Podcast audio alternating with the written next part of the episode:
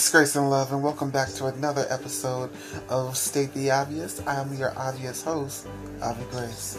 God, we thank you for this day. Blessed we ask. Let this word be for somebody and let it be used for your glory. Amen. Today, I just want to give you a simple 60 second word, and that is to close your tip jar.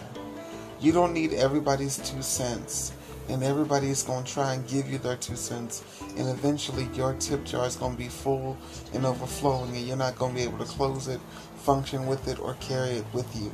Close your tip jar. Close your tip jar. Be exactly who god called you to be. Live your best life. Live your truth. Live in your light and let people think what they want say what they want do what they want because they can't stop your shine that's it that's all Whatever you do today, always do it in peace, grace, and love, and always state your obvious.